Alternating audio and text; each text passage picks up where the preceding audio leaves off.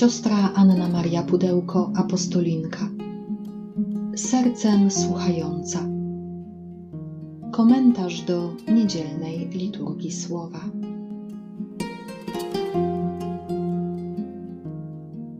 Z Ewangelii według świętego Marka. Jezus przyszedł z uczniami swoimi do domu, a tłum znów się zbierał, tak, że nawet posilić się nie mogli. Gdy to posłyszeli jego bliscy, wybrali się, żeby go powstrzymać.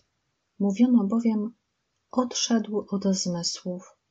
Natomiast uczeni w piśmie, którzy przyszli z Jerozolimy, mówili: ma Beelzebuba i mocą władcy złych duchów wyrzuca złe duchy. Wtedy przywołał ich do siebie i mówił im w przypowieściach: jak może szatan wyrzucać szatana? Jeśli jakieś królestwo wewnętrznie jest skłócone, takie królestwo nie może się ostać. I jeśli dom wewnętrznie jest skłócony, to taki dom nie będzie mógł się ostać. Jeśli więc szatan powstał przeciw sobie i jest z sobą skłócony, to nie może się ostać, lecz koniec z nim. Nie, nikt nie może wejść do domu mocarza i sprzęt mu zagrabić, jeśli mocarza wpierw nie zwiąże, i wtedy dom jego ograbi. Zaprawdę powiadam wam, wszystkie grzechy, bluźnierstwa, których by się ludzie dopuścili, będą im odpuszczone.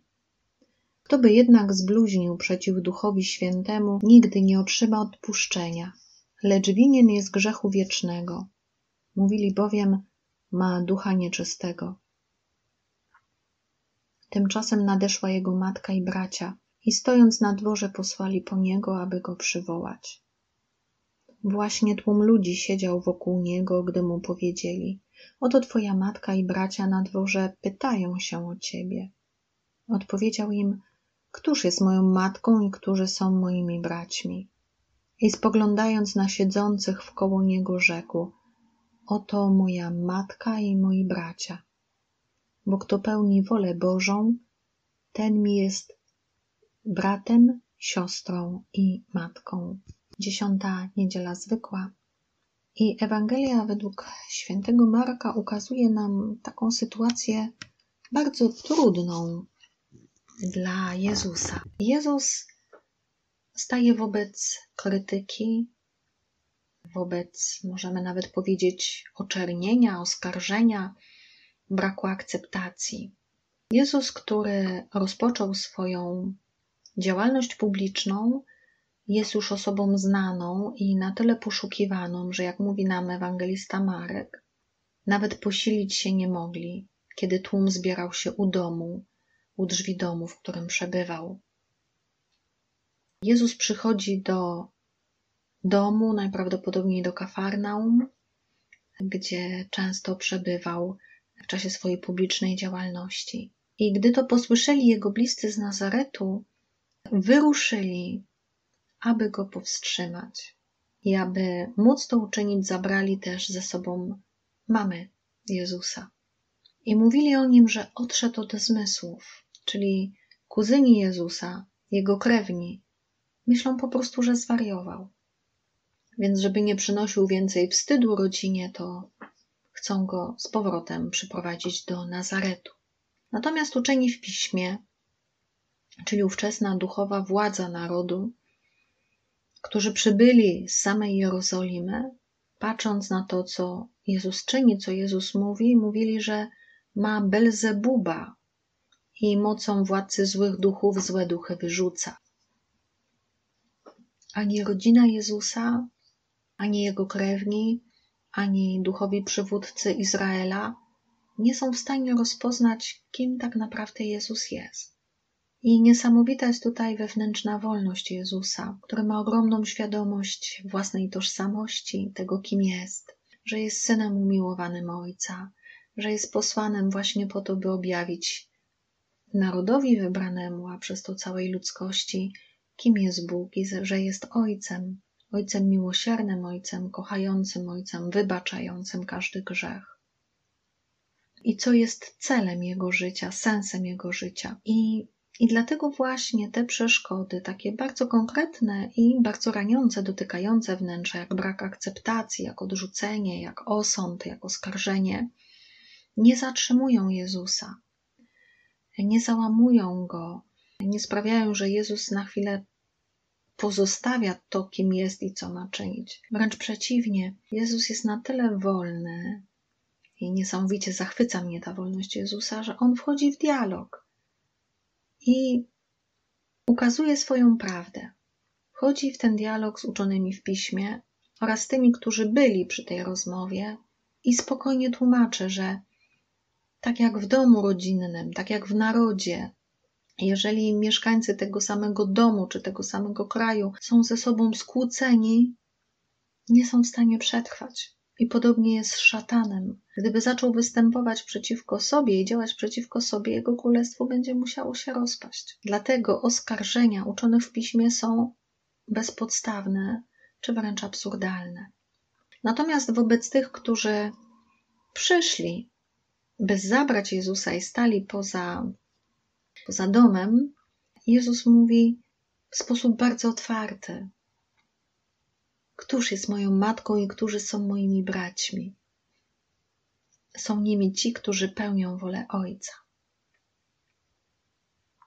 I to pokazuje, że Jezus znowu dokonał kolejnego wyboru. Dla Niego nie liczą się więzy krwi, tak bardzo ważne dla narodu wybranego, dla ludów semickich. Ale dla Niego liczą się te duchowe więzy, które się tworzą z tymi, którzy, tak jak On, stają się pasjonatami woli Ojca.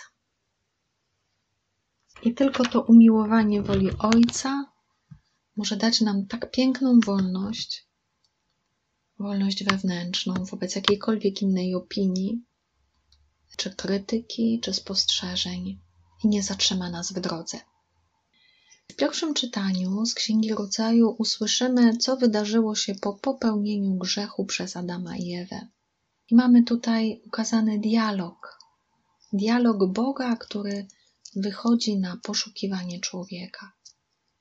Gdy Adam spożył z drzewa, Pan Bóg zawołał na niego i zapytał go: Gdzie jesteś? On odpowiedział: Usłyszałem Twój głos w ogrodzie, przestraszyłem się, bo jestem nagi i ukryłem się. Rzekł Pan Bóg: Kto ci powiedział, że jesteś nagi?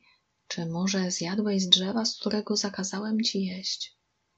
Adam odpowiedział: Niewiasta, którą postawiłeś przy mnie, dała mi owoc z tego drzewa i zjadłem. Wtedy Pan Bóg rzekł do niewiasty: Dlaczego to uczyniłaś? Niewiasta odpowiedziała: Wąż mnie zwiódł i zjadłam. Wtedy Pan Bóg rzekł do węża: Ponieważ to uczyniłeś, bądź przeklęty wśród wszystkich zwierząt domowych i polnych. Na brzuchu będziesz się czołgał i proch będziesz jadł po wszystkie dni Twego istnienia. Wprowadzam nieprzyjaźń między Ciebie a niewiastę, pomiędzy potomstwo Twoje a potomstwo jej. Ono zmiażdży Ci głowę, a Ty zmiażdżysz mu piętę. Znamy tą historię. Nieraz już słyszeliśmy ją podczas liturgii.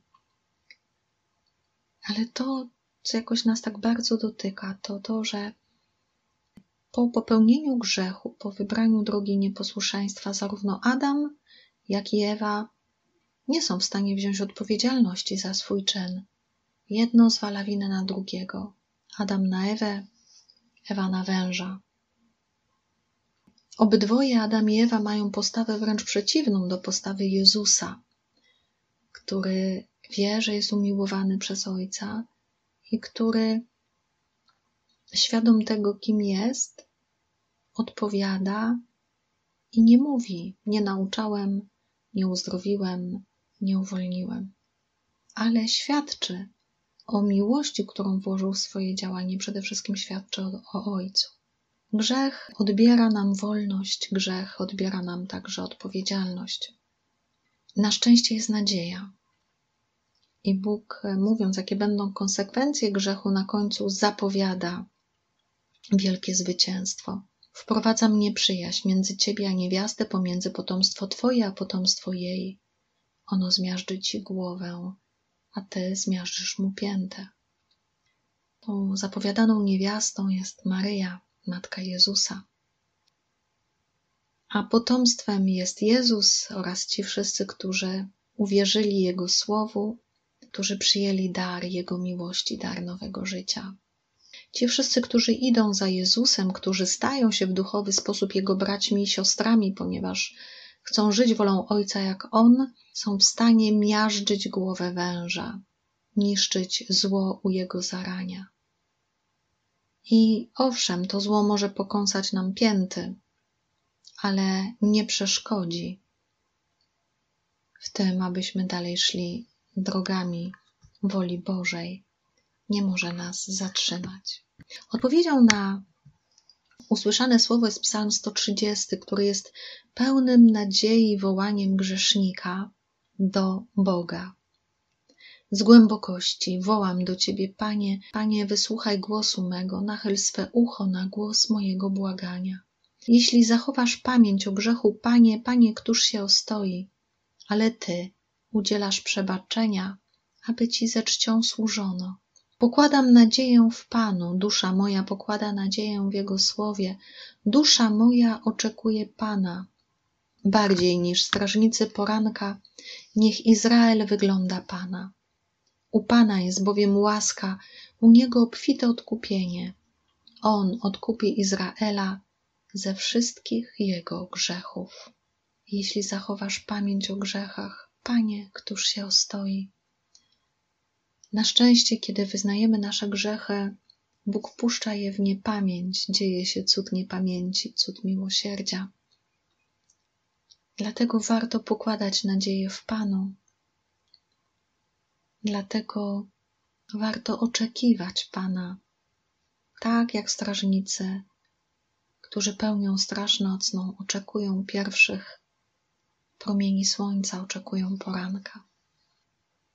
W drugim czytaniu słyszymy słowa świętego Pawła Apostoła z drugiego listu do Koryntian, który pokazuje nam takie dwie perspektywy przeżywania naszego życia. Perspektywę zewnętrzną, tą widzialną, tą materialną i perspektywę wewnętrzną, niewidzialną, duchową. Bracia, cieszę się owym duchem wiary, według którego napisano: uwierzyłem, dlatego przemówiłem.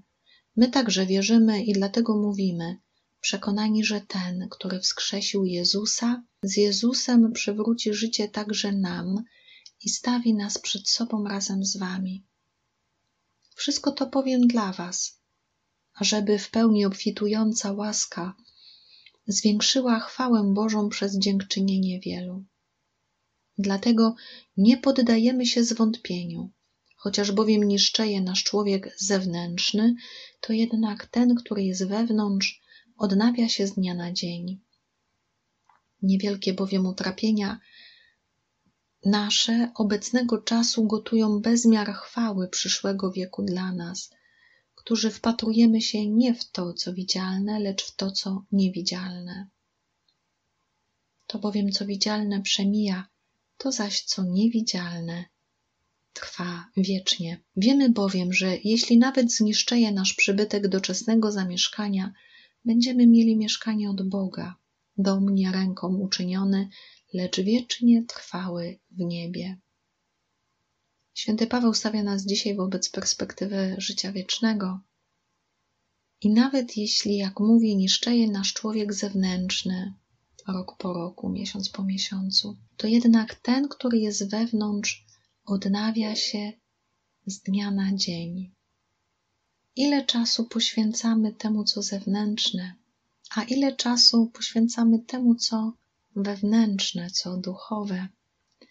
Ile czasu wpatrujemy się w to, co widzialne, a ile w to, co niewidzialne. Może to będzie dla nas światłem, rozeznaniem, na ile jesteśmy braćmi i siostrami Jezusa, na ile razem z Maryją i coraz bardziej jak ona pragniemy pełnić